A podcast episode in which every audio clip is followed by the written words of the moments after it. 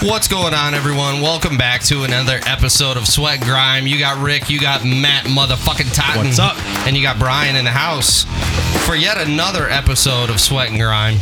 And this week we have Jerry Wilson with Water's Edge Dock and Hoist. How are you, sir? Very good. Thanks for having me. Thanks for being on the podcast. We appreciate it. Yeah, So, as we always do, can you just start us off by giving us all the way back sure. a little bit of history on yourself? Sure. So, um, I was raised on a farm on the south side of Howell, Michigan, um, sheep farming and horse farming. And uh, um, very quickly after being able to um, start getting into the working world, I uh, started a landscaping company with my younger brother, Garrick Wilson. And um, that kind of snowballed from there into uh, installing boat docks and boat lifts.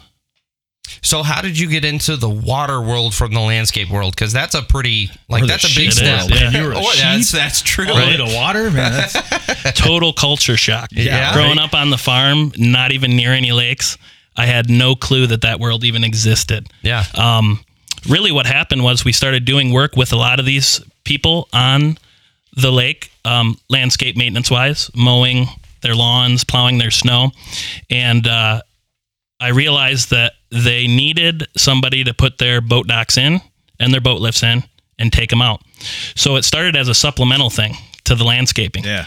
and then, I mean, fast forward a few years, and we sold the landscaping company and went full into the uh, boat dock and boat lift world, marine construction All right. At this point. But at that point, boat dock and boat lift uh, installation removal. Nice. So, going from traditional landscaping to getting in the water, you kind of it's it's not just a scope of work difference. You're talking now you're getting involved with it was formerly DEQ, now it's EGLE. You're you're getting well into a lot of hairy territory. What was that like stepping into that world from the landscape world? So at that part of our move into the marine world, no uh, DEQ or EGLE as they call them now. Um, it was sectional removable type dock systems. So they're Gotcha. they're very lenient with that type right. of stuff.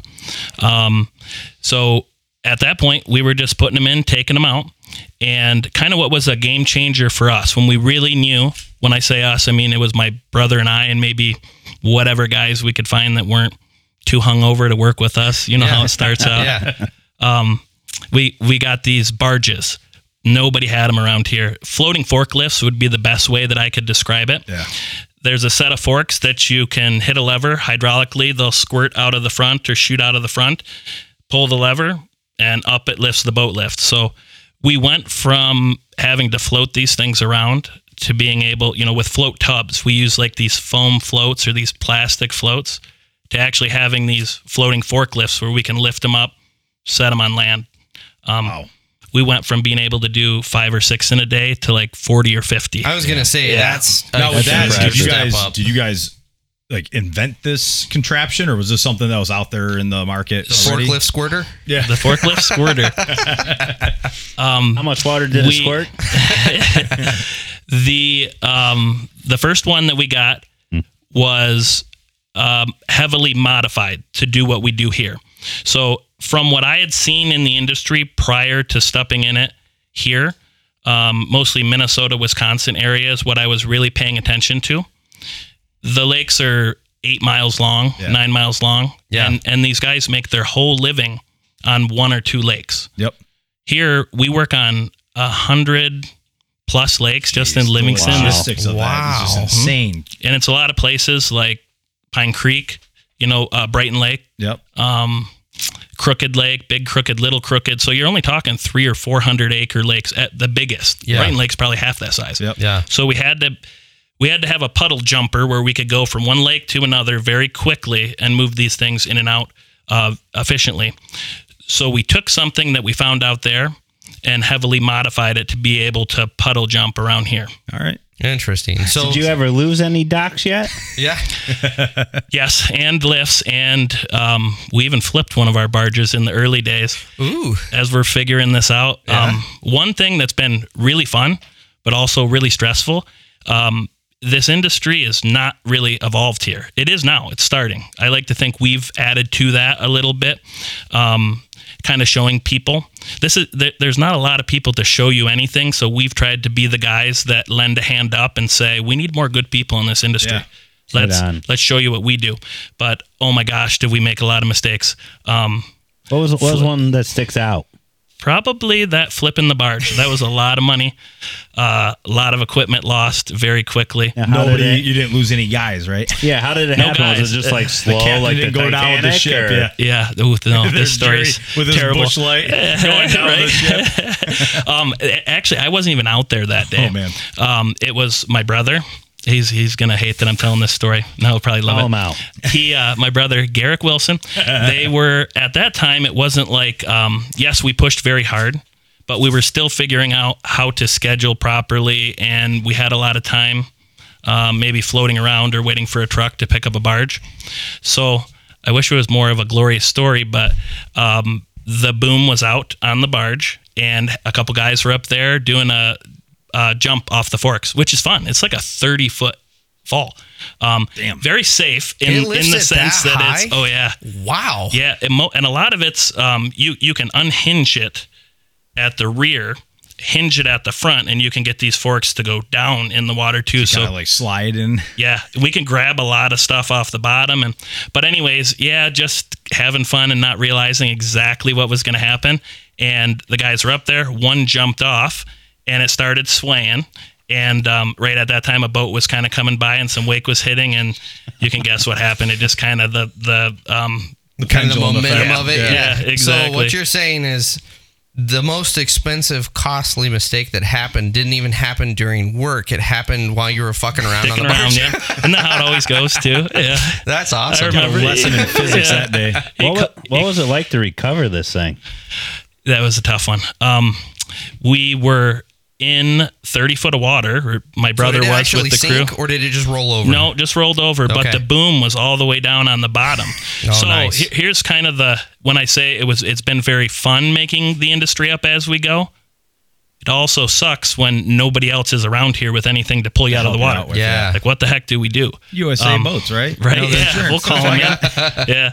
Um, we actually, I got a call before my brother actually called me. I got a call from the um, fire department. I didn't say what lake this was on, did I? No, I no, good. you and uh, it was one of my buddies that worked there. Um, and he's like, hey, there's a barge flipped over on this lake. That wouldn't happen to be you, would it? Like, yeah, it is. he goes, if I can buy you 24 hours and get it out of there. Other than that, we're going to have to bring in, like, they don't even know, Coast Guard or something. Yeah. Oh no shit. Which would have been a ton of money. Yeah, you got to think there's fuel and Yeah. hydraulics and everything. So Yeah. um, we just kept trying things until something worked, which has kind of been the story. Now, uh, what was so that far. that worked? Yeah. So Or is that a trade secret now? no, no. I, I wish. Uh, yeah, no. I wish it was Sling a bunch of ropes miraculous, over and but everyone hanging off. it was free dive down. So my brother and I kept free diving down until we could hook the forks low enough where we could find a spot, and kept come alonging um, the forks back into themselves. And then we'd have to jump under and hit the lever so it would come back up a little further Doing everything reverse. and a little too. further. Yep. And then it's still upside down on the water. So at this point, I bought every single bit of chain that I could find at every tractor supply Yeah. Wow. within 50 miles. And we got an excavator to a beach and ripped it up on shore, flipped it over, and got it the heck out of there. That's So, badass. How much damage actually occurred versus just kind of losing some tools and stuff on the bottom? Um, the outboard was smoked, which is at that point, this is years ago, but probably still a fifteen or twenty thousand dollar Yeah. outboard motor. Um, the onboard, we salvaged it, but at a certain point, we ended up swapping it out because it would just never run. It was never right. the onboard yeah. that runs the central hydraulic yeah, system. Yeah. Got a little Um, bit of moisture in there, and mm-hmm. uh, and the whole thing was very hanky after that. But we we limped it through as long as we could, and then um, actually ended up scrapping it. We took some good stuff off of it and kind of moved it to our next generation of barge, um, which is what we run now. Gotcha. So you guys started with docks, but now you've kind of moved into uh, doing seawalls and stuff. What was that transition like? What was the learning curve on that? I wasn't even really dead set on getting into the seawall thing, although I thought it was awesome and I knew there was a huge need for it. We're we're a year and a half booked out right now, Wow. um, and we need more good guys. If anybody's listening, good guys that want to um, learn the process, the permitting, and all of that. That's when we're talking about EGLE. That's Yep. getting Yep. pretty extensive. Yep. Jeff's got his hands full. Dude, I'm trying to dig a pond right now and trying to get a hold of the guy is just Yeah. unreal. I know. It's like, dude, There's uh, only one for the state. It's Jeff. I, I think there's two oh, Je- now. you're, yeah. He, Uh, he yep. brought he brought a I deal second with Jeff one quite a bit, yeah. he brought a second one with him when he came out and took a look at our pond. So there's two floating Ah, around we're now. done with the COVID money. We're yeah, back. that's right. All right. Yeah, we've met with Jeff a few times. We've we have uh, there's a certain amount of human aspect involved in the the permitting. Um, yes, there it is difficult, and they're making it more difficult every day. Um, when we have 40 or 50 permits in the queue, and they decide they're going to change something to a little bit different toe stone, or quarters of the way through, you're like, are you kidding me? That- then we have to Yeah, go through pain in the every ass. single one. Um, but they, they have been pretty fair with us. Um, but yeah, we've had to meet Jeff quite a few times and actually just show him, hey, here's why we can't do what you're looking for. And he's been a pretty um, fair guy with Right us on. thus far. Well, it's good as long as you show the initiative that you're trying to do the best you can to their standards, you Yep. know. But there's I, a I think that's exactly what they're looking Yeah. for because you do have your guys out there that um, they think the path to victory is to try to keep cutting corners, try to keep cutting Right. corners, and Oh, that, that starts to last summer I'm ride sitting on there on, on the lake I live by. I'm sitting like, there's a lot of lumber going down to that front of their yard. All of a sudden I go over there and I'm talking to the kid. It's just one dude by himself Yeah. putting six by sixes together. Went out like four feet into the water. I'm like, did Yeah. you can't add land, Yeah. you know, whatever. But there's no silt fence, there's no nothing. Then he's bringing wheelbarrows of dirt down for like two weeks straight, puts it in there. It's all just seeping into the water. I'm like, God, dude, you're lucky. Yeah, no, we shit. see it all the time. Yeah. we um we do the turbidity curtain and all that and like i said we make a really hard effort to to really do everything we can in reality um sometimes you can't keep everything so clerical Sure. like uh, they would be like you to do on paper but a lot of times too what they want us to do would actually cause more impact um wi- I mean, without going into details, some of this stuff is a little over engineered or wordsmithed to where you're like, we're going to disturb all this here to make sure that um, we're This following chunk X, over and is Z. okay. Right. Yeah, Yeah. yeah. So It we use no common sense. sense. Yeah, Yeah. Now, what was it like when you were learning to run in your retaining walls and you're making all this chaos and you haven't done any of the experience? That was tough. So actually, to go back to um, how did we get into it? Yeah. with the seawalls. Yeah, right? and, and this doubles on your question here. Um, we didn't want to. I was doing uh, at that point. I was very happy staying in our lane, docks and hoists, and then at this point we're starting to, to get into um, permanent docks too. So we're at a marina, and we're doing quite an extensive permanent dock system. And the seawall guy that um, one of the guys at that point that I referred, the one that the customer chose, um, didn't follow through.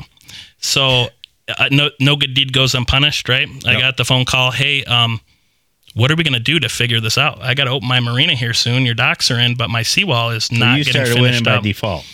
we stepped in and uh, at that point i'm going to be honest i'm like why why am i doing this although i was very happy to help this individual out and i'm very happy to just get the job done for people Yeah.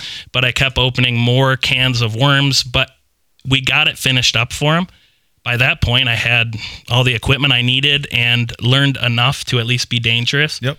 and that's when we stepped right into that Got your feet wet. field yeah So, how did you go about learning the process of actually doing that? So, I've I've gotten online and horsed around, just kind of looking at what it would take to.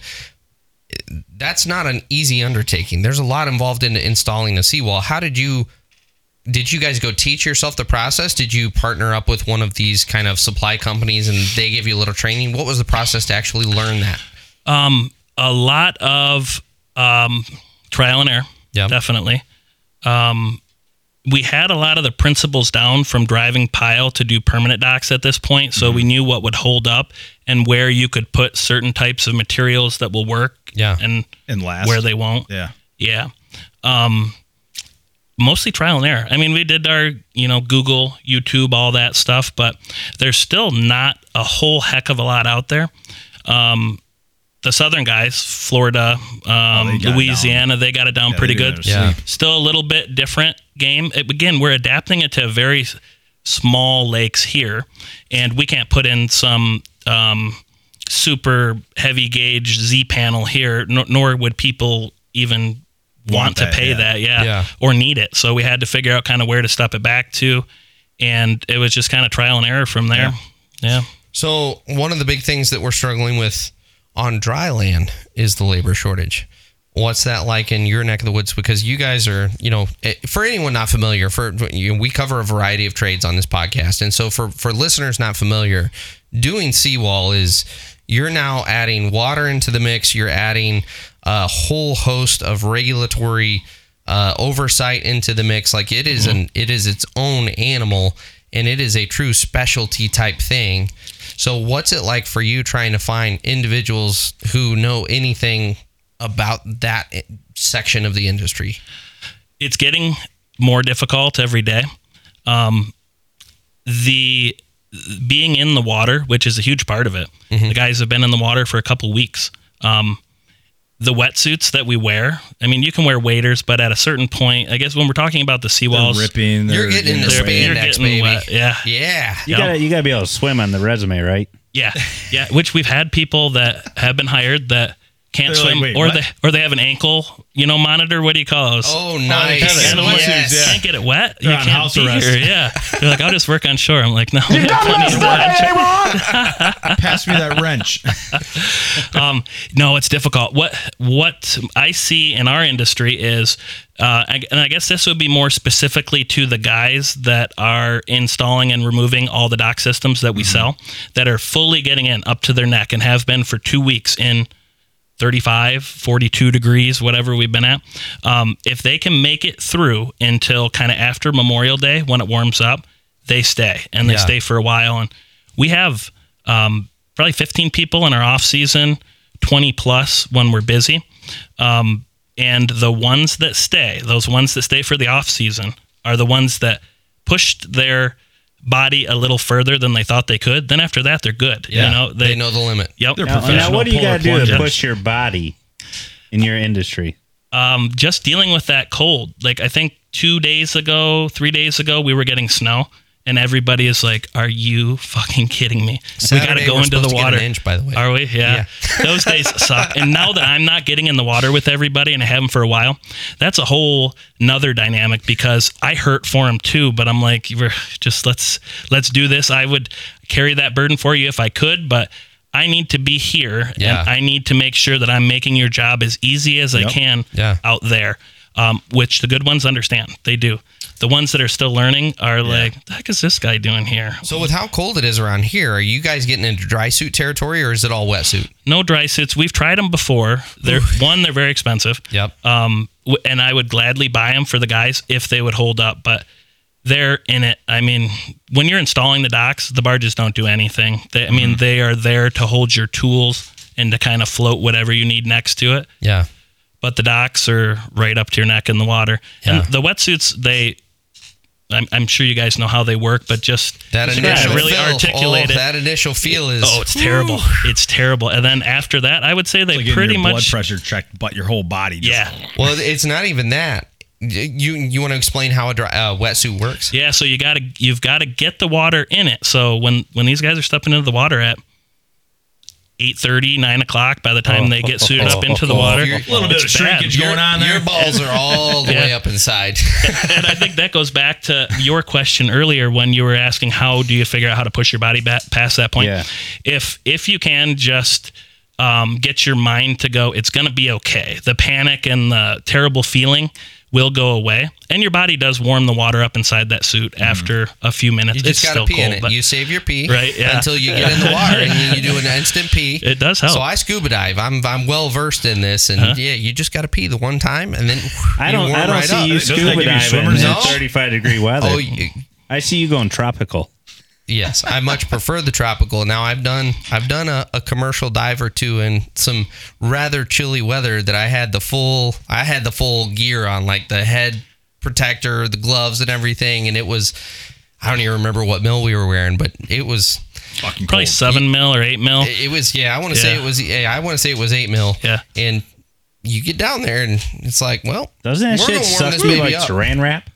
Yeah. Yeah. Yeah. It just puts enough water between your body and the suit that it kind of, I don't want to say it j- just barely keeps you alive, but it's pretty close to that. It's, It's- not like enjoyable. Yeah, it creates an insulating layer of warm water up against your body. And and so you're not warm, but you're not freezing your balls off. Mm-hmm. So it is a very uncomfortable Or your because kid. it also, I mean, as we all know, it can't wetsuits here. accentuate your curves. And Oh, so yeah, they are very you look flattering on very, the body. Very sexy walking around in a wetsuit. So, do you typically stick in the water? Like you don't get out for lunch, nothing, because you don't want to get cold, or just like you're in there for eight, ten hours straight? How does this work? Um, we're starting to get it figured out schedule wise now, where it is not so brutal, where it's 10, 12 hour days every day. Um, we, we've backed out of the uh, very heavy installation removal, annual installation removal, I guess would be the term. People that um, have bought their equipment somewhere else, their their newly purchased Docker lift. If you don't buy it from us, we're not going to service it for you. And it's it's not to be dickheads.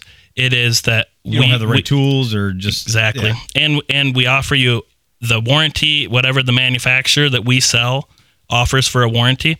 We back that up with our service warranty. It, it's all stemmed from me seeing th- that this is a little bit of a gold rush industry in the fact that um, you can sell, uh, you know, a good boat dock and lift, lift system is 40 or 50 grand. I mean, if you really need to do quite a spread. Yeah. So you get these guys that are coming in and selling it, and then you never hear from them again. Yeah. So we, we've kind of had to let people learn the lesson by um, just telling them no. If you What, bought kind, from what kind of else, problems do you run into when you get a different manufacturer and you're when you were first called before you shied away? Like, what kind of issues were you running into?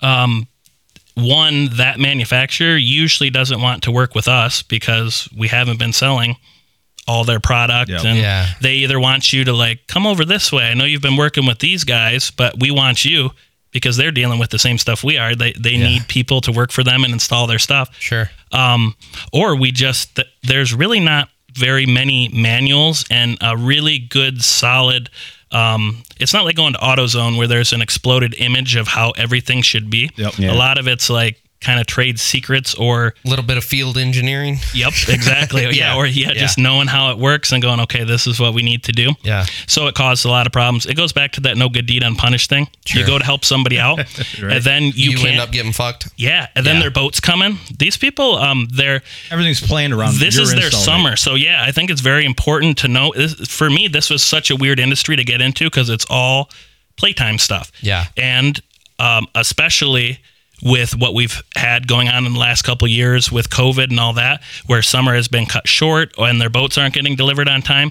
If you screw with that, you are going to be not their biggest fan. Yes, So, correct. so then you're working with something that isn't a product that you sold and you can get parts overnighted and everything else. Yep. And you end up being the bad guy. Yeah. So yeah, we just kind of That sounds like a complete nightmare. Right. yeah. Now, when do, when does your typical rush start for the season? When's the phone blow up and installs got to start happening before? Obviously, they're ready to start putting their boats in May, right? April, May. When's your season really kick off to get going? Like, are you out there riding the ice around, pounding in? Yeah. Yep. We're so the seawalls and the permanent docks go right through the winter. The ice, in a lot of cases, um, helps us. Real, oh, Yep. I guess it It's gives a- you better it's a bridge. access. Yep, Yeah. you exactly. you point A Yeah. point Well, B. how does it help you? We we put a smaller excavator out there, like a 304. If we were in super deep water, I probably wouldn't do it. But in most cases, you're going to go up to the tracks if you did fall through, and we've never even had an issue. Yeah. You know, knock on wood. Um, but uh, You know, tomorrow yeah, right. you're going to lose something. yeah, that's how it always don't goes. call us. We're not responsible. You said it. They're not free diving off the, off the excavator bucket yet. He'll, he'll come along that bitch over. Um, but the sale, the the new dock and lift equipment sales go right through the winter. So I have myself. I don't do as many sales as I used to, but I'll catch overflow. So will my brother, uh, Andrew, that works for us. Is he's been in the the industry for, uh, I think he's in his um, late thirties. and he's been doing this since he's been a little guy with his dad. Oh, wow. So he's very knowledgeable, Yeah. and um, so he'll keep selling right through the winter. And with with all the material shortages and everything, last year and especially this year, it really doesn't stop. So the seawalls keep going, the permanent docks keep going, and then the new product sales, all the site visits, and let's go dial this in and drill holes in the ice and measure everything up and get you in the queue now so you actually have what you need. Yep. They don't stop anymore. Yeah. Yeah. It's 12 months year round. That's Interesting. amazing. Now, when you're out Yeah. there drilling through the ice, what are you measuring for exactly? What are what's your estimating, like speculating what's going to happen here for the season when you're taking inventory? So water depth for one, um, bottom conditions are the biggest thing. For most people on the lake, they just look at the top of their dock and that's it, you know. And their boat, so they don't understand sometimes that there's six foot of muck here. Yeah. So we're going to have to maybe do a floating dock system, or your lift's going to need 12 foot deep water legs, or we're going to have wow. to do big pads on the bottom. So water depth for one, but bottom conditions right. uh, mostly, and, and just getting them out to the proper water draft. So um, a- a lot of these people, and the boats are getting bigger and bigger. Oh God, yeah. And Those they don't- wake boat, you know, oh. wake surfing boats Oh, and you, stuff. oh, you know, Oh, can't yeah. pull them into two feet of water, and Yeah. that's fine. Yeah, yeah, and we deal with that a lot. Yeah. So we're trying to slow them down a little bit and say 'cause we're we're kind of the stepchild to the boating industry. Our, our dock and lift thing. Mm-hmm. Yeah.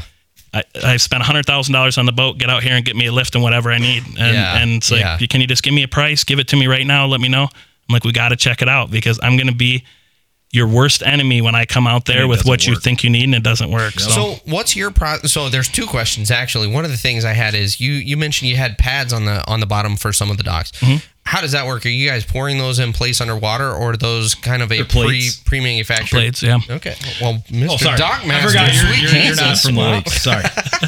I'll shut up. I'll let him explain. He's from Texas. Yeah. All right. Hey, we got docks down there. I'm just curious how you guys do it up here. Jeez. And, and we have an audience, you know, that doesn't know this industry too. I don't know this industry. That's right. Well, there you go. So how do you? What are what are you guys It's- using for foundations? It's a basically it's the aluminum pad size of the foot. So most of this equipment, dock and lift equipment that we're referring to right now, is all aluminum removable type stuff. okay. Um, but if it's if it's mucky enough, then we actually have to do some type of a marine plywood underneath the feet, because believe it or not, if you did let let's say we measured things on the, the bottom, poked around, it's soft, you need a big plate, and we welded or had made a huge aluminum pad to get that thing out. Um, it'll rip the pads right off. No shit. Yeah. So a lot of times the really? wood presses itself down and it does make not a concrete pad, but similar to what you're talking about. It just makes an You kind of spread the ground pressure piece, out. Yeah, Yeah. Down in the bottom. And then it's there year after year. Then we lift the boat lift up off it, set it on shore. So and you're we just just go back out to that same place. Yeah. Yeah. Exactly. So the other question I had was, what's your kind of process? And, and obviously, we don't need you to give away any secret sauce, but what's your kind of process for going out and testing bottom conditions? Like, it, are you out there in a rowboat just poking around, or what's that look like? Yeah, we've we've tried it quite a few different ways. Um, the best, uh, most of these customers have an existing dock system. Rarely do we experience somebody that doesn't have anything. So we walk out there and poke around. Um, if it's wintertime, we go out on the ice, we auger a hole down, and we can poke around, figure out where they need to be water draft wise to fit whatever type of a boat on whatever type of a lift they need. Okay. Um, when we're in that interim period uh, where there's not really a point to get a boat out there, or there's not enough ice to, or sorry, if they don't have their dock existing dock in, or you can't walk on the ice, um, that's when we will usually go by whatever neighbors' conditions are because we, we've worked with hundreds of people on these lakes. I mean, we, I think we have like 4,000 customers in our system, I'd mostly from at point, Livingston you got and a good Oakland feel County for it before you even go to the lake. and that's been a really cool aspect of all this. As we're digging Your into historical it, data is just. oh my gosh! And then keeping track of it. When we started, you know, it was the cell phone on the hip, a notepad, trying to write stuff down. I remember taking pictures with a, you know, like a Kodak camera, then Excellent. going and printing the, going to Walmart, yeah, Winding and get- getting the old uh, picture printed out, and like, okay, cool. Which one's this one? How are we keeping track of it? Now it's so streamlined. Everything goes in our accounting system. There's a notes portion where you can have everything that worked for that customer. Then somebody calls from next door and you can go, here it is right here. Wow. And that helps a lot with the confidence I of people buying from us imagine. too. Because Yeah. one big thing on the lake community, and I think this is just Everybody human talks. nature. Yeah. Your reputation is going to get really good if you're doing a good job really fast or really bad. Absolutely. And as long as those neighbors are going, hey, these guys took care of me, even we maybe did have some problems, but they came back out, Yep. dialed things in. Yeah. That's been pretty much, I would say, our um, method to success. I mean, amongst other things, but it's just doing business with virtue and following through with what we say. Answering the phone, even if they're pissed off, which happens a lot. You come out there, you talk to them, you figure out what you're going to do, and then you do what you say. Yeah. I have to say, hearing you, You got say the real that, housewives of uh, whatever Oh, yeah. they're. Yeah, absolutely. crap. But Yeah. but hearing you say that as a guy in the trades, I, that is that is one of my beefs with a lot of guys in the trades is integrity. Like that's what's lacking for a lot of these guys. Hmm. There's no integrity. It is go make a quick buck, get the job done, make the biggest margin possible, and get the fuck out of there. And if they have problems, well, sorry, you Mm-hmm. know, it's not my problem anymore. And and uh, one of the things I learned in equipment sales was even what you just said, even if someone's pissed off, if you answer the phone, just the fact that you answered your phone Mm-hmm. immediately diffuses the situation and takes it down three notches. Yep. And then listening and being willing to work with them, a lot of times they'll meet you halfway. Mm-hmm. They don't want you to eat the whole bill. They just want someone to work with them. because there's so much gray area. You're absolutely right. Usually, it starts out that it's all your fault, everything that happened. Yep. Here's another thing on the lake. I'm just going to point out the obvious: a lot of boozing, and it's a blast. I and I love boozing myself, but um, a lot of those calls are after um, a lot of people were out, and there's been some beers and stuff, and then by the time you get out there, you know, after you talk to them on the phone and you look at it, you go, Shit, we figured it out. let's just yeah let's just look and and just like you said we'll both we'll meet in the middle Yeah. um i can i can do some cost parts and we're going to work on this together but let's um let's just call it like it is this is not a manufacturer issue most are not manufacturer issues that i see by the way Tur- turns out someone came in a little hot on the boat Uh-huh. and maybe Reverse bumped a was little bit. actually uh, forward, and we just went straight to the lift. So these docks that you're setting out there for the customers, are you guys erecting them on shore before you're floating them across the water? or That's you're what building them she in their yard, or um, uh, um, a little bit of both, but most of it is brought in in a bunch of parts and pieces. So if you saw a boat lift before it was actually constructed, it it uh, resembles nothing like once it's Yeah. actually put together. Um, It's like a giant erector set. it is, yep. Um, and then for lake access, it's it's tough sometimes to be able to get these lifts that are assembled between houses, um, or even to get it to the launch and barge it across. Sometimes is a pain in the ass. So we'll uh, mostly bring it in bundled up. So we have our parts guy in the yard, two of them actually, that have been installers for years for me before they moved to this portion, which they appreciate very much. Not having to get in the water right now, Yeah. But they're also, thank you. Their, their knowledge is Scotch refill for the audience Solid. there. um, their knowledge is so solid because they've been the guys that are out there in the nasty, cold, snowy bullshit with missing parts. So they're going to make sure that everything is there for these other guys. So Yeah. that, that's kind of our progression as we move them. If you can make it through the cold weather and and be there kind of after Memorial Day, that's Yep. when I see guys go, okay, I did this. I can keep pushing myself. Hell yeah. Then they, then we get another year or two out of them.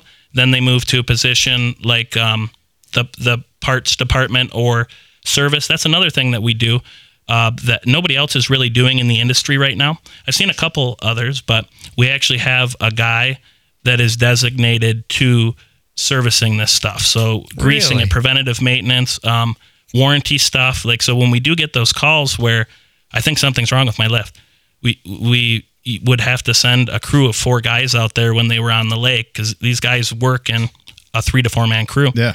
and it costs a ton of money. And most of the time, it's like we don't really know what to tell you. Maybe change this or that, but we got to move on to the next one. Yeah. Um, now we have somebody that is just strictly designated for that.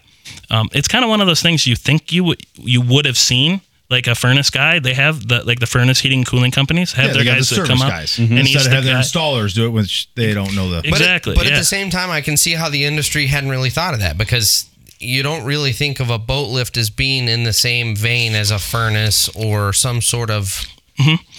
thing that you need a service for. But there's a mm-hmm. lot of moving parts to those things. yeah, but that, mm-hmm. now that you're talking about that, I go, well, duh, what a great business mm-hmm. model there. and when when your summer if when your summer uh, gets cut short or you have to wait two or three weeks or a month sometimes especially the way parts are right now um, one preventative maintenance is huge because you're staying ahead of it and two to have a company that knows what they're selling and has all those parts stocked and ready to go is uh, very important because I mean, well, how long summer in Michigan? A couple, three months maybe Yeah. of good Yeah, boating. exactly. And Yeah, lit. that was beautiful It's a weather. lit. Yeah. You guys even get to enjoy the summer, so No, not really, not really. the The guys do have a really good time. One, it's the lake, you're like so the bow got in the gun shop. You know, the guys said they're like, I used to love freaking uh, hunting until I started working here. it. Now I can't because you guys are all hunting and breaking shit. yeah, that, that's exactly why we used to have that place on the lake that I was telling you guys about, and that's why we sold it was because one, we didn't get to use it very much, and two,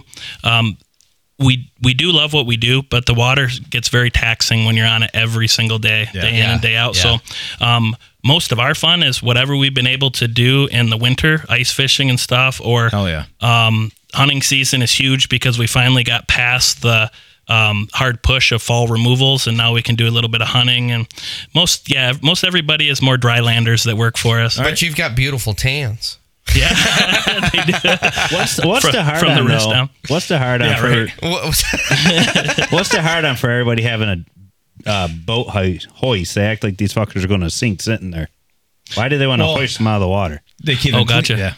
Yeah, um, uh, one of the one of the biggest things is covering it uh, to be able to not have to moor your boat off or tie it off on the dock and then put that top on um, that cover that you have to snap all the way around is a huge time saver. So if I, Everybody loves Especially going when you've been on the lake all day Yeah, right. you got 30 people on the boat, yeah and then you have one person when you get done, you're like, shit. Dude, that is You're the worst cleaning job up too. your when boat you and gotta everybody's snap the gone and you gotta fucking put that cover on. back on. Cover pontoons snapper, are the yeah. worst, You gotta have a fucking degree to get those things Yes, on you do. sometimes. you got to be strong and just stretch that Uh, fucker. not strong. You just you just need it. You know, You have to have you an put on instruction sideways. You put on backwards. You put on upside down. You know, it's it's a system. Yeah, so if you can just drive in, push the button, lift It's- your boat up, nice. walk away, you're It's done. nice. yep This is Jerry's story. Why are you fucking cutting them off? these guys got to that's our figure out job. do you want to buy a boat lift yeah, right. It's our podcast, damn it.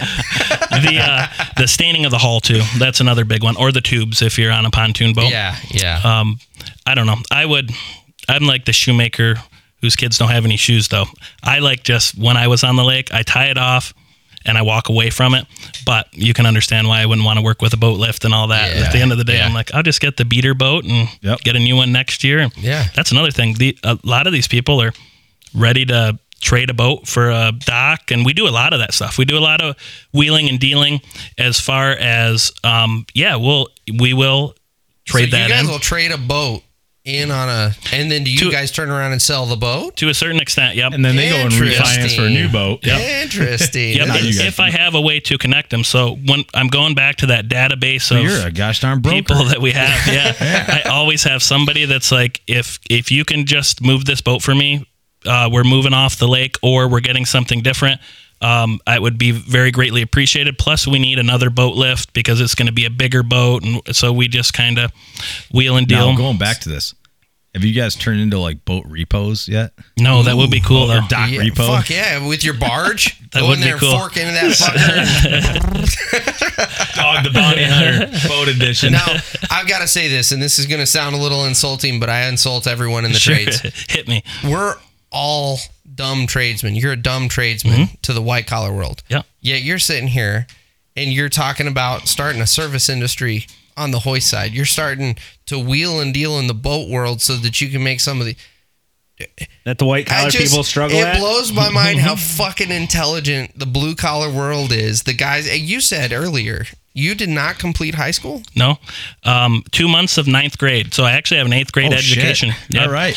Yeah, and there's a lot. I'm not gonna lie. There is a lot that I didn't learn, and um, I see that stuff sometimes when I'm like, oh shoot, I should know how to do this or geographically I should know that this is a territory of the United States or Yeah, whatever. yeah. And I'm learning as I go. The internet has been a beautiful thing. Yeah. Um, but yeah, they need us blue collar dirtbags. They do. I- and it's- that's a beautiful thing. Is Yeah. we're just so dumb, but at the same time, like we're not no one fucking to call. dumb. Yeah, Like, they that have no one to blows my mind. The- without us. Yep. the entrepreneurship, the ingenuity of guys in the trades, and you don't you you. So do you have a GED even? I actually did go get my GED. My um, mother really wanted me to do that for her. And Is that um, because that like I church did. group she was kind of getting you know Yeah, harassed it was or- more for her than it was for you. I, I, I, um, they, her, my mom and my dad were very, um, very supportive of um, quitting school. My mom did want me to go get that GED, which I did get, and I have it uh, thumbtacked on my wall behind my desk. That's amazing. Yeah. And have you ever had to present that anywhere? I don't know what they would even say with the GED. Can you get a job with the GED? I, I, I'm sure I don't you even know if I'm but I mean, employable by an actual my big employer thing anymore. is with, with a with a high school diploma or with a college diploma, it doesn't matter what level of education. No. I, so I have I have a bachelor's degree. I can tell you I have not one single time ever had to present evidence of that. I put it down mm-hmm. on applications. They don't no one's ever asked to see that. And so mm-hmm. I'm curious, have you ever had to present your GED? No, no, I've never had a job other than working for myself. I mean, some family members and stuff here and there, but I started so young. At 15, we could drive the lawnmowers from our farm across when they were building all these subdivisions everywhere. We'd never have to. Probably not supposed to go down the road with a lawnmower, but it was close You enough just put to the where we're. triangle on it. You can go anywhere. Yeah, farm Absolutely. right, farm log. We're good to go. You got the ag exemption, baby. Yeah. um, so yeah, no, I never have, but um, I think the world has changed a lot. Well, obviously, it's changed a lot. But when I was in school, uh, before I quit, even in middle school years, everybody was like, "Where are you going to college? Yeah. What are you doing? You've got to, you've got to do this." And I never once had any dreams or aspirations to go into college. Yeah. Did not like school very much. Um, had a hard time with uh, teachers, and um, mo- I think more of that just having to be locked in a place all day, every day that I didn't want to be, Yeah. made me a little anxious. So when, when I got the chance to skate and do my thing, I did. I don't know if it's you know it could have went either way. Now, do you ever run into like the principals? You know, because you're still working in the area you went to school, right? Yeah. So do you get like to teachers and stuff like run into you know when you're putting in their boat systems? They're like, oh shit, we never thought you were gonna make anything Yeah. of yourself, and you're like, yeah, Yeah. I own this company. You know? a couple times. That's It- It awesome. is it is a good feeling too, and everybody's been very supportive of it. That's awesome. Um, the uh, uh, one of the local um, judges around here that knows me and my family, and nobody's ever gotten in terrible trouble. But he always get, he always gives me that look like you're doing all right. Like I'm sure it could have been a flip of a You- coin there for yeah, a minute. You Yeah. got that I'm proud of you look. Yep, Yeah, exactly. That's awesome. And plus, we're, we're putting in the stuff for him, his boat dock and boat lift, because all these guys live on the water, all Yeah. the professionals. So he's they like, just don't give awesome. enough credit for the blue collar people in this construction industry. We're so looked down on for everything that we do, and we're probably some of the smartest fucking people Hmm? out there without an education. You walk out to a job site, you figure out how to do it, you put the puzzle together, and then you make some money on it. Hmm? And they're like, "How'd you come up with it?" You're like, "I just fucking did." Just it. go out and do Yeah. it. There's no book. There's no nothing. Like you said, social media and YouTube and everything's starting to change the industry now, and it helps us get to where we want. But it just amazes me that these people that make all this money with all these degrees can't even change They're a fucking helpless. like light Mm-hmm. bulb. So so that's an interesting. Well, I just made what seven hundred dollars in like four hours changing light bulbs in a lo- in, a, That's in a condo community. Literally, Yeah. it took me three minutes a bulb, That's no awesome. shit. and I, I felt bad. But I'm, I'm like, wait, hold on. one No, second. I I don't don't feel feel bad bad. at all. Absolutely I'm the one with the ladder. I'm the one who went up 15 feet, and I Fuck hate yeah. heights. Uh-huh. If You they're, if they're dumb enough to call to not change a light bulb, that's shame on them. Yep. So, so my wife was a school teacher uh, up until we had kids, and one of the things that that was blaringly apparent is you know, and it's from our generation even was the standardized testing, but now it's getting to the point where they're talking about, and, and they may have implemented it already, but when when she quit teaching seven years ago or whatever, they were talking about implementing standardized testing for even kindergartners. It's horrible. And so what's happened is you've got all of these kids that have spent their entire career in the education system learning how to take a test, learning how to read something and make a decision based off of what they've read. But as far as critical thinking goes, they Out have window. no idea how to go out and think independently. Mm-hmm. And so it's really interesting because consistently through the trades, you see these guys that come out and tradesmen are the ones that are able to go out there, they're able to plow their own road, they're able to go make their own way. But it's the white collar guys that are totally lost and have no idea how to do things because they don't know how to critically think. They were Yep. never taught that skill. Mm-hmm. They're book smart, man. They're book mm-hmm. smart. And I think that's part of the reason the blue collar world you do see that kind of ingenuity is because we are the critical thinkers. We're the guys that really got frustrated being in that box that school tried to put us in. Mm-hmm. And we're the ones that were like, fuck this. This is I, I'm critically thinking that I don't want to fucking be here right now, and I could Yeah. be doing a hundred other different things that are more important. And so, just your story really sticks out to me. Like, you haven't graduated high school, you went and got your GED, but still, you're out here. Very successful. You've got your own company, and you're not only doing something that you saw the prototype for and you followed in those footsteps. You're actively innovating, and that's that's awesome. Like that's a testament to the trades. Right I appreciate that. Yeah, I th- it, it really was a very natural path Like when the I think Bill back. Gates of like the docking. you know? Elon Musk. Yeah, oh, yeah. Oh, there you go. There we go. These are all electric. Yes. Right, Boat yeah. hoist, right? yeah, right. There you go. They are. um, it, it did come very naturally. I, I, there, yes, a lot of trial and error, not a lot of book learning, as we've nailed down. Um, but there was and still is something inside me that sometimes, to a fault, says, "I don't even care about the fucking money. I want to Yeah. figure out how to do this Yeah. and how to keep pushing forward." And really, actually, what's happened through the last, you know, 15 years, maybe 14 years that we've been doing the boat dock and lift thing. This is the really fun part for me.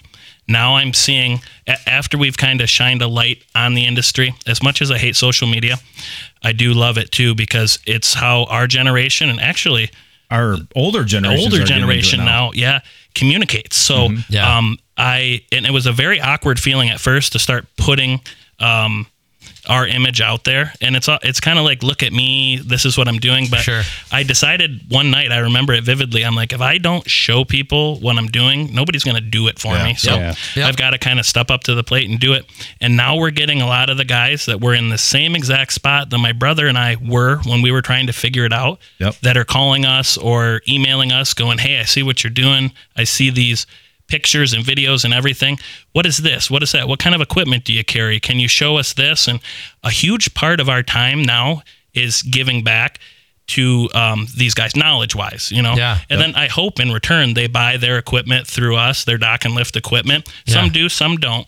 But we're showing them, let's make this an industry. And I feel Because you can't so take it lucky on there- all yourself. no, heck Yeah. no. There is such a void here. But you can help others grow to keep good standing. And you you can help each other out, you Yep. know, or whatever. Yep. So So that's a perfect segue. Uh, so far, we've been talking kind of about your business, how you got into the industry, but relatively recently, you guys have moved into content creation.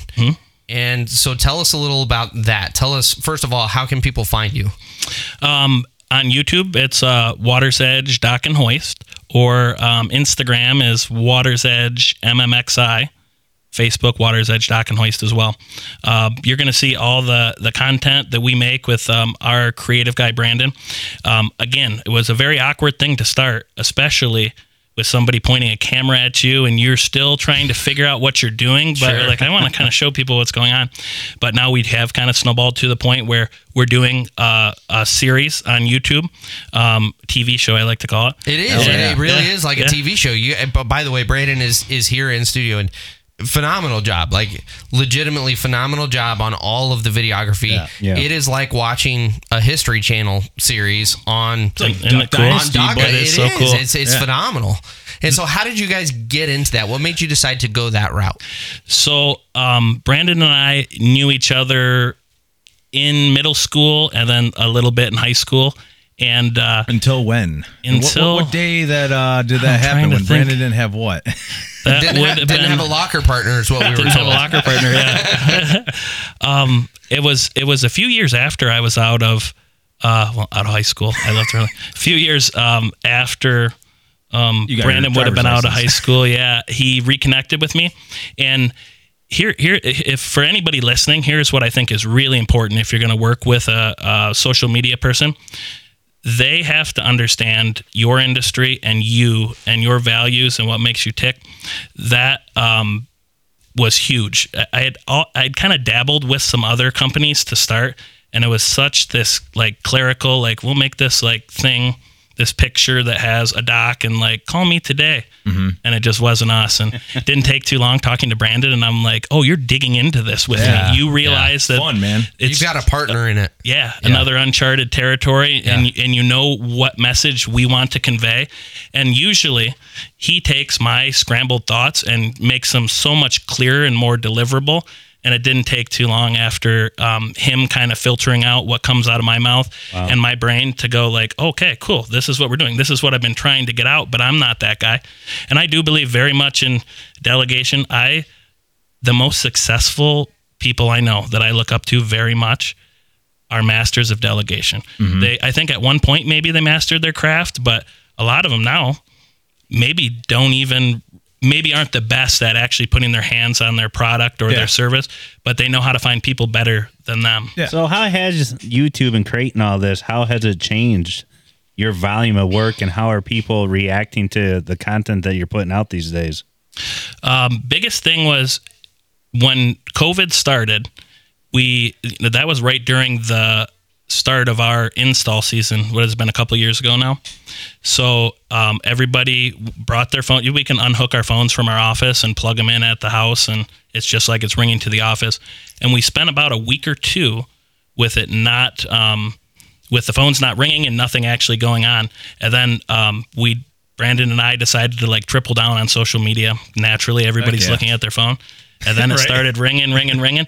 And ever since then, we have continued to ride that wave. Um, it just got a lot of eyeballs on us. And there's no more like, what do we do to start like placemat ads, green sheet, you know, that type of stuff. Uh, totally, All in totally on social changed media the and game. everything. All in Now, on how social many media. how many hours a week is he out filming, taking care of business for you guys? we do a couple site visits a month and then we also work with uh, him on making these docman episodes um, my goal our goal to start was at some point we shouldn't have to pay for our marketing we are uh, representing these products that we sell Yeah. the manufacturers should be paying for them. Yep. And very slowly but surely, we are getting there. So um, awesome. now these episodes will start to be something that maybe I mean we'll we'll still put some skin in the game, but for the most part, if we're selling your product and you want us to continue to represent it, then let's do these things together. Yeah. Let's partnership. Yeah. Mhm. So what's involved on the on the content creation side? So you guys are out there working, doing business as usual. So what's that look like to your crew when you guys are out filming? Are you guys staging things, or is he literally just capturing the action? How did that kind of how did you guys morph into the content creation? um, that's how those site visits go that I was speaking of. It's very much like I say, this is a good one to stop at, or this one's a good one.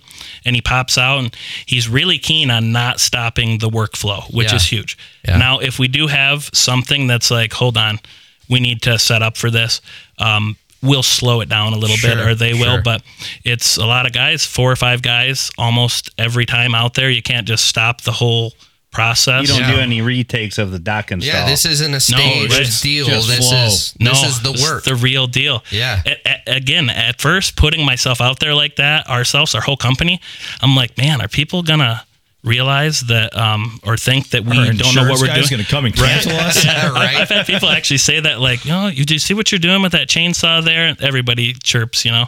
Um, you but can't, you it's can't had- worry about the third squawking of what you're Yeah. doing. Right. You're always going to have the people nitpick and the who sayers just Yep. say, right? Right. So you can't let that influence the way you're driving your social media and who you are. Yep. Uh huh. It it had the and it did have the opposite effect. It worried the shit out of me. But more people realized, oh wow, you're real people. The problems still exist on your job. Yeah. You just figure out how to get through them. Yep. And we showed that. We just shined the light on it, and uh, it's been awesome. It's actually one of my most favorite parts of what we do now. Is like these episodes and showing people what we do. And uh yeah i don't just seeing where we're gonna go with it. And that's that's been one of the fascinating things about the diesel and iron channel is so I started that thing not really knowing where it was going to go. And then within two months or so, I started talking with young guys on job sites, uh, and and to my wife's credit, I need to give her credit. She told me like you're a really good teacher. You need to teach. I'm like ah, if I, no one wants to, no one wants to watch a YouTuber teach. But I started talking Damn to right, she was right. uh, she was. So I started talking to young guys on the job, and one one specifically, uh, I had a conversation with him. He's like, "Man, if there was just someone that had something online, I got into this industry with zero experience. I didn't have any dads or uncles or anything in the industry. I didn't know what to expect. If someone would just kind of put some content out there so I would know what to expect, that'd be super helpful. And that's kind of how And these- comfortable to listen to, and you can exactly relate and to. engaging yeah mm-hmm. and so that's how diesel and iron was born was was between my wife badgering me on one end and then this kid this conversation with this kid it was like okay there there's a demand and so that's been really one of the fascinating things about diesel and iron is once you kind of open up the industry because everyone's super tight-lipped because we don't want insurance you know problems we don't want Right. people suing us once you open up you find a lot of people are really fascinated by what we do in the mm-hmm. trades. Mm-hmm. And and what I'm finding too is there are actually a ton of kids that want to get into the trades, but first of all, they're being actively pushed away from it by their their schools and their counselors. Yep. And then the second thing is And their they- friends, their peers. and their peers. Yep, mm-hmm. absolutely. But the second thing is they literally have no idea how to get into the trades. I, I can't tell you the number of messages I get a week on diesel and iron from kids that are going, what kind of cool. certification do I need to get to get into the trades? And I'm like, dude, you need to go Show fill out an uh, application. yeah. work Right. and just Go to a job and ask if you can work, and most likely by the afternoon you'll be on a shovel. bring your tool Like- belt, mm-hmm. bring your whatever, mm-hmm. and just keep on showing up because Or a there's going to be wetsuit. that one Or a day, wetsuit, Or a absolutely. and that one day that one It is. person ends up in jail. That's their main guy, Right. and they need an extra hand. Mm-hmm. You'll have that position. It's, Absolutely. it's very cool what you guys are doing. Uh, if I had this resource 20 years ago, oh my God, it would have been like be just binging it constantly. Um, it's uh, definitely going to help people find their way. I do see a blue collar pride thing really coming around. Yeah. what Um, kind of flag should we make for that? Yeah, something good. the, um, I there there is the dynamic where I think a lot of them want it. The look, you know, the Carhartts and the cool stuff, which I love all that stuff. Right, B? He's got some new Carhartt swag over there from uh, Yeah. from Europe. Oh, that's I like nice. He's got a car. Oh, wow. And it's got a hot dog on it. That's over in badass. Europe, Carhartt is like a it's a it's a staple. No like it's shit. a Yeah. fashion. You So know, you they're got- not just your working thing. It's your everybody on the streets. So you guys can't. It's Brandon, style. right? And So Brandon, you guys can't hear him off mic, but he was saying that they absolutely love Detroit over in Europe. So go go ahead, talking to the mic there. Steal Rick's mic. Yeah, France uh, always roots for the underdog, and Detroit's an underdog type city. You know, kind of being like a flyover city be- in between uh, New York and L.A. So and they love the Detroit Lions. they always root for the underdog. That's just kind of part of their culture in France. And no so, shit. Yeah, that's, that's Detroit. It gets a lot of love. It's crazy to see all the Carhartt clothes over there. That's And awesome. it still represents the blue collar worker, but Yeah. it's really funny how this special this spin-off brand of Carhartt they're experimenting with different styles and making things look a little more stylish and of course the Europeans get it first so they're all walking around Yeah. looking real Yeah. sharp and all these Europeans get all the cool shit Yeah. first. yeah like, oh man it looks really good but I'm not gonna lie um in the early years and I would say now I wouldn't work in those stylish clothes like you want to keep those fresh Oh, absolutely. You know so Absolutely. But at the same time, the, the- shirt you're wearing, like Yeah. that's a It's- shirt it's that I would shirt, wear. Yeah, that's not a work Yeah. shirt. That's a that's a wear it around shirt. Yeah, yeah. So s- some of their pieces aren't as rugged as like say the traditional Carhartt stuff. Yeah. So just uh, That's a pretty cool that evolution that it started with the blue collar man, And now it's a fashion. Now it's a thing. That Yeah, is awesome. How cool! That is That's awesome. a testament to what we're talking about Yeah, right here. absolutely. Yeah, Yeah. so they've got shops in Amsterdam and Paris. When you go over there, they got they got Detroit over all their all the clothes. So it's not just Carhartt, but it's a No shit. Very Detroit, cool. Yeah. Wow. We're so we're rock stars over in Europe. Fuck yeah. yeah, yeah, yeah. I got to start walking taller. I will say, uh, you know, with the social media, with YouTube especially, I do feel like we're kind of on the front end of a bit of a revolution. Um, and, and, and in all honesty, kind of going back to the Mike Rowe days of Dirty Jobs, I think he he kind of show. kickstarted it a Amazing bit man, dude. of We're one day he's gonna be on this freaking. Oh, that well, would be actually, awesome. that's a that's a goal on this podcast is Yeah. to is to one day sit down with Mike Rowe and have a conversation, a real conversation, not a PR conversation, Yeah. a real legit conversation. But but really going back to the Mike Rowe Dirty Jobs days, I I, I feel like he kind of kickstarted off this this revolution of the blue collar world's coming back as not the option for those that failed. couldn't make it. It's Absolutely. It's a legit career path, and we are just as viable as the white Mm-hmm. collar world. And, and in fact, in a lot of circumstances, we're better off than the white collar world. Mm-hmm. So it's it's exciting, and and that's why I love. and, You know, when I as soon as I was pointed in your direction at what you guys are doing content wise, I was like, man, this is awesome. Just because Yeah. it's it's yet another guy getting that. into That's- it. It's great. Yeah. It yes, it's not the most glorious of jobs, that's for sure, but um, it is more and more in demand every single day. I would like to touch on it a little bit. What is it like for you to walk around with this kind of crew and sit there and film all this and capture this? And you're almost kind of making history, yet you're making content. What's the excitement for you? And how does your brain wrap around this? And how do you think?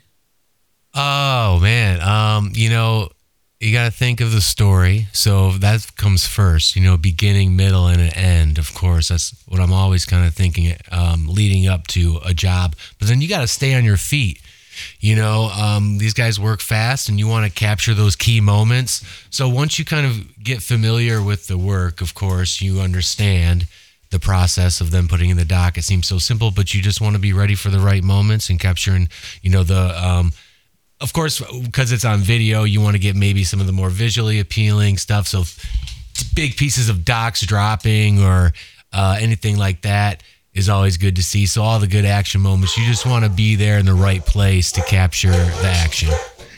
So, so another question for you, real quick. Of all of the things that you could have, and I'm going to apologize for the dogs in the background. This is this is what you get when you this is what you get when you record podcasts in your house. Um, of all of the things that you could have gotten filmed, you went out of your way to pick a tradesman. What was the draw there? What what drew you to pick this instead of Well, look at coffee this house sexy beast or of a man. you know Like, who any of wouldn't want to film Well- this dude all day? that's right. That's right. Thank you. Well, uh, of all the of all the cushy things you could have filmed inside in air conditioning, what what makes you go out in the elements and film these guys? That's where the action is, really. I mean, um, that's I, there's a story there. It's compelling, and I think that, and yeah, I, I do believe myself the same things that you guys were expressing before about the value of the blue collar worker, and um, just the value of being able to build something with their hands and create something yourself. Um, I think is important, and of course, you know that whole critical thinking element of that. Yeah, you know, it's um it's a, it's an important thing to have a skill set. And at the end of the day, I, I agree. Is what I'm saying. I'm sitting in this gentleman's bathroom every day for the last you know two months. What the fuck you doing eh, there? I'm I'm hanging out with them every day. I'm redoing his bathroom. That's like a fucking creeper. right? It's a good dump spot on the way home. what, ki- what kind of mishaps have you had out there on the job? So have you fell in the water, lost the camera, tripped Ooh, over I've- the I've been- dock? The drone Lucky. over the water. Have you That's been- always been a little Oh, scary. yeah, yeah, true, Especially yeah. you keep getting nicer and nicer stuff, and I'm like, it's gonna happen one day. It's gonna go down. have you, why been, have you been sucked into uh, helping out on the job to give them a hand if they're shorthanded? That's really funny. I'm always tempted to like uh, when the guys are like looking for something or like maybe a tool was set down over somewhere. I'm always like, at first for sure, I was like wanted to like grab it and help. But He flies his drone over and just points right to Well, it, like hovers this right here, boys. I, I will say from doing the diesel and iron video stuff, you you start initially and you're super conservative with all your gear, and then every day you get a little ballsy and you're like. Oh, it's all right. I've done this. I've done this before. Oh, fuck it. Oh, I'll be all right. And then you go out further and further. Yeah. And and in the back of your mind, I don't know if it's for you too, but in the back of my mind, I know one of these days this is going to bite me in the ass, and I'm going to have to pay for a new drone. But this is going to be a really sick shot. when it's coming down, oh That's yeah. true. That's true. You get it. You, but you know this this gear that they put out, especially Sony, is made for it's weatherproof. You know, you're not going to go dunk it in the water, but it's weatherproof. So you know, we're out, we're out there in the snow and out in the elements, and that's the That was, compelling uh, stuff that I like to get and highlight. That was like a day. Like I remember we didn't have snow for a while, and I was like, man, I really want to just get out there in the snow and get Yeah. some show the, the them fighting the elements. So that's another thing I've been super impressed with with both the Sony Putting and then dots uh, in. my drone. I've got the I've got warm the weather Mavic Air sport. 2, Right, and with I threw snow that flying. sucker up in a snowstorm because I was like, this is gonna make for a sick shot and handled like a champ. It comes in, it's totally covered. I got ice all over the motors and everything. Oh, wow. It handled it like a champ, and I was like, Yeah, it'll fly. Fuck, I'm and, and then. You get a little bolder. oh, you got bolder beyond that. Well, well, it's just one of those things where you're like, okay, we have now moved the bar. Now we're gonna push a little further. So, like I said, in the back of my mind, I just know I'm gonna eat 800 bucks on a drone at one Yeah. point in time, and I'm gonna go fuck. But Yeah, uh, but it's gonna be a sick shot. yeah, that's that's true. Yeah, I, I will definitely fly in flurries, but man, maybe not enough to get some ice accumulated. That Now, Brandon, where can uh, our listeners, if they want to look into your so- your content, you want to put a plug in for yourself? Oh yeah, uh, BrandonDamonVideo.com is where it's at right now, and um, B Damon Video on Instagram. Hell yeah! Yes, He's and got I'm some on good YouTube stuff. too, but I'm not really doing anything crazy on YouTube. What are you doing on YouTube? Oh well, I'm doing some. Come on, tell us, spill I'm the beans, doing, man. I'm doing some. Uh, I'm gonna do some travel vlogs. All right, It's gonna be fun. but you also got a podcast, right? Uh, no, I don't have a podcast. What do you What do you do with your review? What's a review? What uh, do I do? Um, no. Oh, the oh, I have a weed channel. Yeah, what's your weed channel? the weed channel is not even functioning. You know, no, I don't. It, that, I mean, everyone loves weed. I don't even like talking about that because it's like, yeah, whatever. I got some numbers on a weed channel, but Yeah. who cares? Because everyone loves weed. So You just like- get too high, you forget to even hit the record button, right? Yeah, it's, yeah, it's terrible. So, I, and I just kind of just whatever put up stuff whenever I get a chance, and it's Hell yeah. I don't take it seriously. It's just Yeah, it's it's fun. Something I'm yeah, something. It's a hobby. side. Now, being an outsider looking at this whole industry third person view, what makes it stand out from the blue collar people to the everyday Joe that's out there, like with the grit and just the way they are? What do you what do you see differently as you're capturing this and how you're trying to showcase? Whoa, whoa, holy shit! Ask me that one more time. Mind blown. Yeah, I'm a little stoned. I Did you just do a Bees Bees podcast before this? yeah, that's right. I did a review. so Brandon sitting there telling this story third person. uh-huh. What is the difference between like the blue collar people than the rest of the world? Like when you're showcasing, what do you see differently? Um, true, honest work. I guess is that. yeah. Um, because I've had a corporate job before too, you know, and I've uh, I've where I had an office job. It was you know doing the video for people in an office in a mortgage shop, and um, yeah, I learned a lot of uh, um, just different. It's just people. I don't know. It takes all people to make it you know work, but Yeah. Uh, I don't want to talk shit about it. We, you know, It's still there in your industry. yeah, it's, it's it's part of my history. We of- talk shit every day. you could I just mean, let it Come fly. on, you know, uh, some of these corporate jobs, people just kind of expect to maybe work hard for a couple of years, and then that basically sit behind a desk and maybe push some papers and some emails or whatever, and you know, it's kind of light work, in my opinion, and that can get old, and then you're playing office politics to keep the job or whatever, and so you know, fuck that. You know, so You want the adventure. You're a storyteller. That's what you Yeah, showed us. he's a Is you're like fucking show- at the, before you sure. put the camera on us. We did a job. We're like that was cool. We might talk about it when we have a beer or something afterwards. Now we have something that's an actual story. We Yeah. get to watch it. Like this is cool. Yes, yes, that's true. Yeah, it's been it's been a really good process um as the show evolved, you know, when we first started it, it was kind of like we just want to capture this and see kind of see where it goes. We did have the vision of like wanting it to look like a uh you know, a show on um uh, Discovery Channel, you know, or something like that. We kind of had that vision, but it didn't start out looking like that. We had to kind of uh, polish it up and find the right jobs that would kind of look a little more exciting and then find little ways to make it look interesting and pull the story out of the day and you know some of the dramatic moments can make sure I capture those comments and those mo- those moments exactly and we play those up a little bit And I will say this: I, I I'm not filleting at all. Uh, it my first thought when I saw the the first couple episodes was it's like a deadliest catch for dot guys. Like you totally nailed that. It is a discovery type Yeah. show, it- except yeah. it's on YouTube. You're not having to pay for cable to to get access to this. Totally nailed that, and it is awesome. Thanks, man. Yeah, it's been a process. It's been a long time coming, but right now, where the show is at right now, I'm really happy with the way it looks and everything. And just to, uh, I'm happy that you know not everyone wants to come out and make a reality type show. Yeah. Not all- business owners think that way and want to Right, do that. So right. I'm really happy that Jerry uh, has the vision and wants to do that and and contribute to that kind of. And so that's my next question. Uh, of the two of you, who approached who with this concept? I don't know. Okay, so well, it Did it kinda started come with the out? music video. Oh yeah, the wasn't really doc like a man. music It was a video, beer yeah. and a joint and a conversation type deal. Yeah. Yeah, you're not gonna. That's see, what it was. So it was that COVID thing, Yeah. and then so Jerry, right in the middle of COVID, goes, "Let's make this uh, anthem for the working, you know, the working man, kind, you know, the doc man." And it wasn't exactly called the Doc Man at the beginning. It was like I was calling it like Doc Boy. Like I don't even know. It like, keeps, that's how his I'm brain stupid. works. Things things keep coming out because I'm like, let's just make a, let's just make something right now that's kind of cool and kind of um, shines a light on exactly what's going on. Our industry just got shut down. Many industries did, but we were just like walking out the door, and it's like, what? We can't work. So that's what we did with that free time.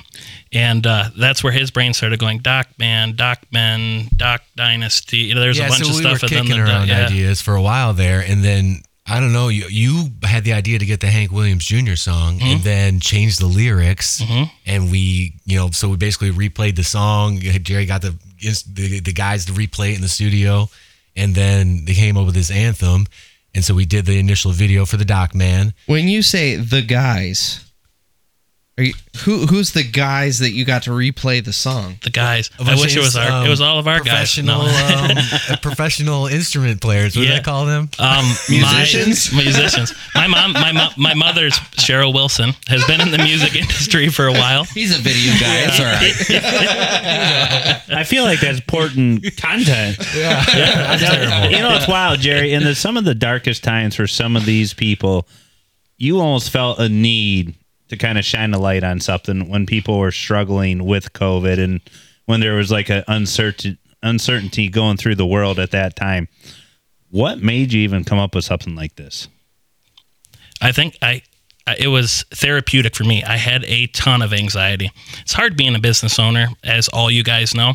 Um, I just had a lot of weight on me, and this is what came out. I know it's not the most miraculous thing ever, but for me to be able to go, okay, me and Brandon, my brother Garrick, the guys, we can go do something real quick, real easy, and um, it, it was very, it was a very good bonding, comfortable thing for everybody to go. We're still moving forward, doing something, and then from there it kind of just snowballed. That's when the actual Doc Man series started, and Right. all of that.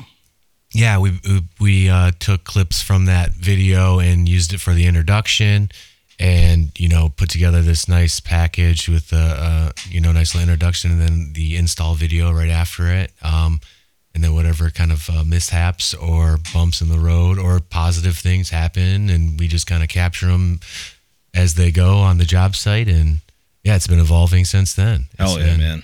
Crazy. Now, how much does this really change your industry? Obviously, you're making new waves in this realm now, but how do you feel this has impacted Water's Edge? Like j- just being so authentic and walking around now. How does this series and YouTube and everything? How do you feel as a business owner that it's really changed?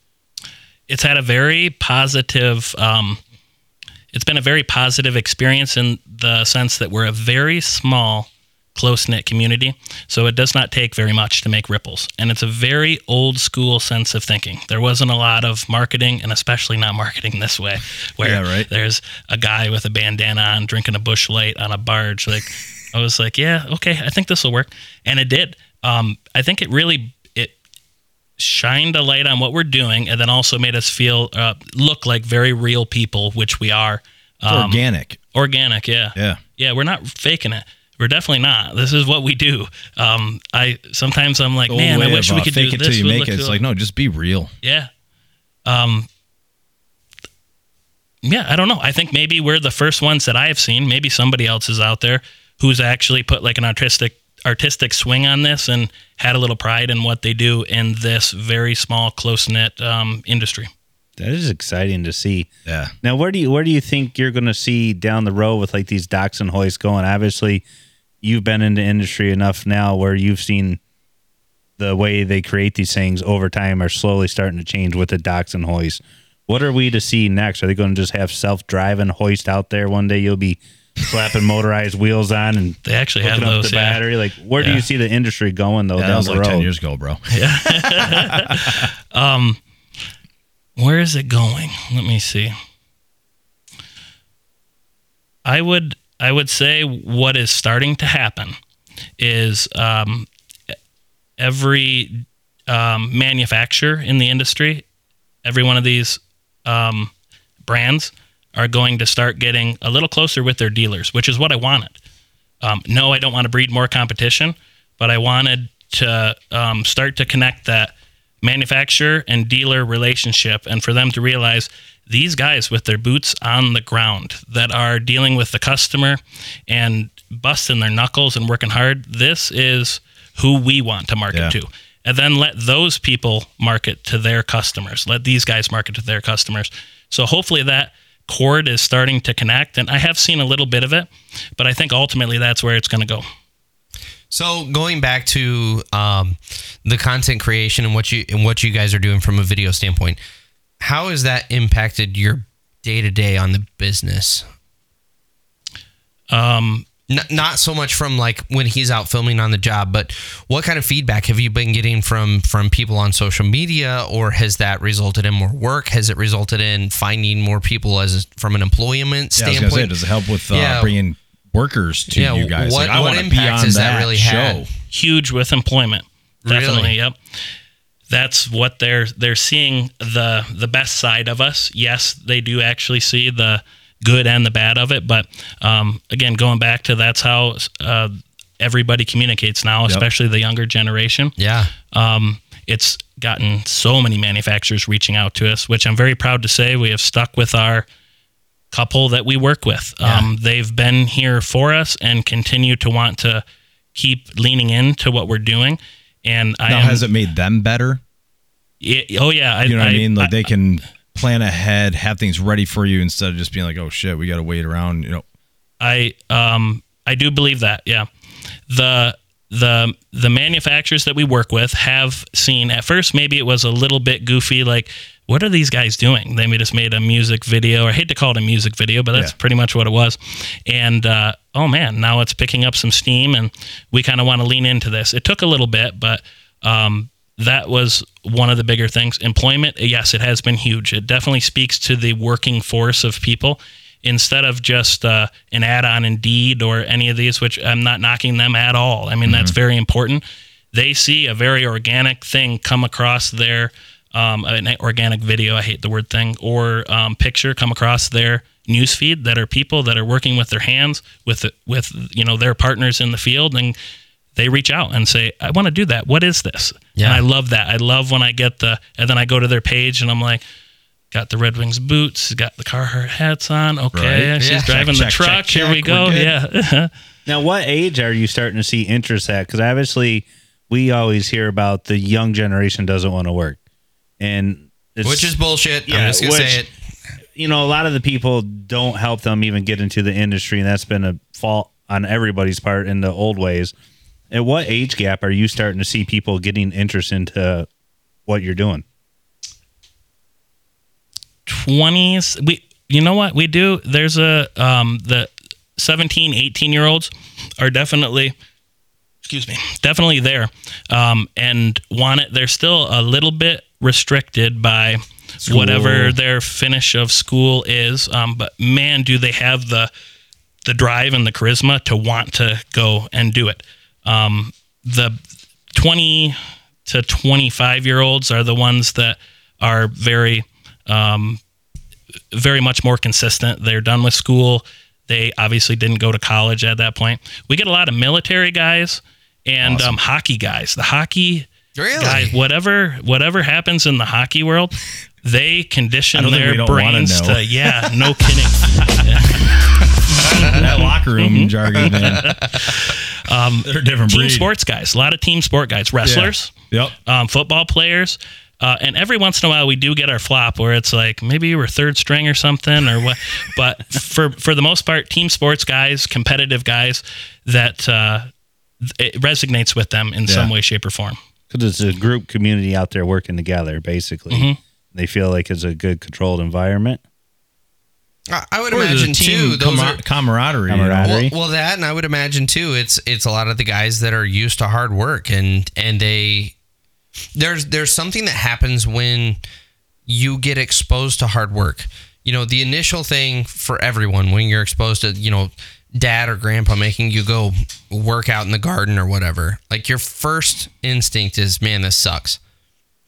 But then you cross a point to where it's like, okay, like I I fucking planted all that and and now I can see the results of my work and now there's plants growing there or whatever. Fruit or, my labor. yeah, mm-hmm. or, or landscaping in the yard or whatever. The reward is in the work. They Yeah. learn that somewhere And along I feel the like way. that's yeah. with a lot of Mhm. sports kids. That's mm-hmm. what it is. Is is they've had to work. put You- the time it's not effort easy to do a mm-hmm. sport. Like that's a lot of work. It's a lot of time commitment. It's they, but they recognize the fruits of that labor, and I think there's more of an appreciation for what we do because of that. Yeah.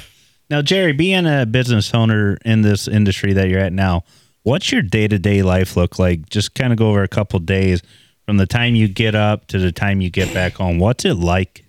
Just wake up and count the money. No, yeah, No, not even close. That's He's it. sweating. His bedroom's just crawling in the truth. piles of money. So tonight we're actually interviewing interviewing Scrooge McDuck. no, no, we work hard for it. Um, it is uh, pretty much from daylight till dark. If my guys are still out in the field, then I am still right there with them. Yeah. You know, whether I am physically out there or I am at my house trying to have dinner and um, my girl knows at the drop of a hat I've got to answer my phone. I do not not answer my phone. Um, as far as my office day, which is where I work in the office now, which is crazy because when I started in this blue collar world, Yeah. this might be important for some of these guys to hear too. Absolutely. I never wanted to be an office guy. Yep. Yeah. Ever. Yeah. Ever, ever. Yep. And uh, it's a it's a lot harder than I ever thought it would be. Um, but that's where I have made it to at this point. So most of my day now is um, quite a numbers guy. That's what I watch. I have to be very careful. We have a lot coming and going. And That's um, impossible because you don't have a college education. You Right. can't tell me Isn't that, that you know crazy? what Yeah. numbers are. He educated himself. You mean it can yeah. happen? yeah. My uh, I'll give a I'll give a shout out to my grandmother Carolyn Wilson. She is uh, um, an accountant or she's self-employed now, but was um, conventionally trained as an accountant, and she taught me very quickly. Uh, you need to watch your numbers. Do not have somebody do that for you, and watch what's coming and going. And I'm glad that she taught me that young because uh, I definitely think things could have not gone so good if I wasn't paying attention Yeah. to what's going on. Um, and talking mostly the big fires. That's what I put out, which sucks, but that's it. When it's made it past everybody else, then I have to go. When okay, you're the I'll talk man, to you. It gives you the drive. you You're know. the man. yeah, yeah, and and it and it is fun, like we talked about earlier, um, to defuse that situation. And it really doesn't take anything that special. It's being a good person. Go back to your principles of what is right, what is wrong, and um, treat people like you want to be treated. Mostly, if you're good to them, they're back to you. Yeah. and it Yeah. works. Sometimes it doesn't, but for the most part, So so kind of to to eclipse this whole thing to kind of draw it to a conclusion. Where do you guys want to go? Are you kind of content with where you're at? Are you continuing to grow? What's what's kind of your future plans for your company? And, and also on the content creation, kind of what's your plans there as well? Sure. I would I would like to get into the manufacturing portion. My manufacturers would not like to hear that, Ooh. but I think that is the that's the the natural um, direction. At a certain point, if you're creating a brand, which we've worked very hard on, we made sure all of our trucks look the same. The color, right down to the color code, is exactly the same. When you're on the lake and you see a truck with blue and white and water's edge on it, Yeah. out of the corner of your eye, it's like looking at I knew exactly who you Yeah, were. pulling I dropped your name, and all of a sudden he's like, "Oh, dude, I see their trucks everywhere." That's You know? awesome. Yeah. I um, probably called on you when I worked at Southeastern. Maybe. Oh yeah, absolutely. And you We're- ignored me, you son of a Did I? bitch. Yep. Well, he um, already said he had a cat. 303 on you the know, ice. I know, and I could have changed him. I could have converted him to a case man through and through. oh, you're a case man. Yeah, They're nice pieces of equipment.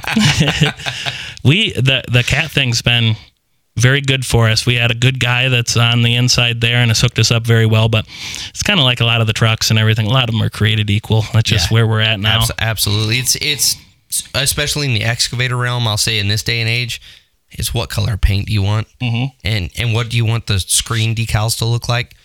Outside of that, they pretty well run the same. Yeah. So maybe one day we get to manufacturing. Um, I think it would be a partnership between one of these guys. That is, here's something very important to note: there's not a lot of young people in our industry that are at that level of manufacturing. So the natural progression at some point is you sell your business, right? yeah, um, or you you uh, partner up in some way, shape, or form. So that's what I'm seeing. Um, I'm always looking for that next direction. Although I love what we do very much now, at some point I would like to take that next step and then try to figure out how to wrestle that Yeah. next thing down. yeah. Now, if you could give any advice to Well, hang tight before you go there because I know where you're going. From the content creation standpoint, is is the Doc Man series is this kind of uh, a very short lived run, or is this something you see going long term? No, this is Rick. long. I had, I had to cut you. out. I know Rick's flipping me off here, guys, but no, this is long term. What this is is I'm not the doc man or my brother or any of the guys in this series. This is something for the industry. So every dealer that's working with us now, everybody that buys their boat docks and boat lifts from us that installs it for the end user will hopefully keep climbing that ladder with us and Yeah. we will keep helping lift them up and build their content and um, their image uh, when i say we i mean brandon and i it's not something i want to take on myself that's And- his that's his creative touch and by using a Water's Edge branded dock hoist, we will lift them up. smooth. All right, Rick, it's all you. Smooth. It's all you, Rick. I'm sorry, I didn't mean to cut you off. i there. like that that was good Now, Jerry, if you could give any advice, Take a note down there. I'm a sales guy at the end of the day. if you could give any advice about somebody that's sitting on the fence of getting into this industry, what would it be? Ooh, we stumped him. good. Yeah. Ooh, ooh. I had like Scrooge th- three things. No, three things that popped out. Um, what I would say is pick your manufacturer that you want to work with. Don't try to sell anything and everything under the sun. It really dilutes you and your um, virtue towards that manufacturer and your um, what's the word I'm looking for when you know something's good and you stand behind Your that. value. Your value. There Yeah. you go. That was really important for Well us done, Tutton. That was nice. pick Yeah. one or two. And the reason I'm when I say one or two is because we have enough in our lineup now where we figured out who the best floating dock is. I mean, nationwide. Who the best lift manufacturer Now, manufacturer do they is for listen to you boats. guys when you're like, you should change this so it makes it easier on us and it's better on you in the long term, or do they just kind of put that? Totally. It's Yeah, all right, crazy. awesome. It's still crazy That's how good. That's good, 'cause unevolved that's, it is. that's yeah. huge in their Yeah. department if they actually listen and go back Yep. to the drawing board and change it for you Yep. for future. They do. And that was one thing when I used to hear that all the time and think they don't want to hear from me. Yeah. Yeah. They really do. Interesting. And you, when you say this would work good for us, and then you see something remanufactured or re, And it's maybe done. just fabbed to start so you could try it. It's like, wow, they're actually listening to What it. What a testament I to should the have fucking put a manufacturer. patent on that Yeah. shit. Yeah. Yeah. what- yeah. But I would say find your manufacturer and then pick where you want to go. Here's what I've done, and it's been not the best route. Um, a lot of side roads. Here's some money here, or here's this thing that we can capture quick. And it really takes us off of our vision. What you just asked me about, or you'd asked me about, where where are we going? Um, you got to do that sometimes to make your your money at the end of the Yeah. day, but get right back on that road and keep going where you want to go. So that is fantastic advice. So I, I, I'm not going to call him out on the podcast, but there's a there's a dear friend of mine that that I've known for a year and a half, two years now, um, that I've kind of watched him do exactly that. And he's just now over the course of a year coming full circle. So he went over this past year and he's been chasing business right and left because he sees the big dollar signs. And and so he's been investing in a ton of equipment because if I if I go buy this I can do this. If I go buy this I can do this.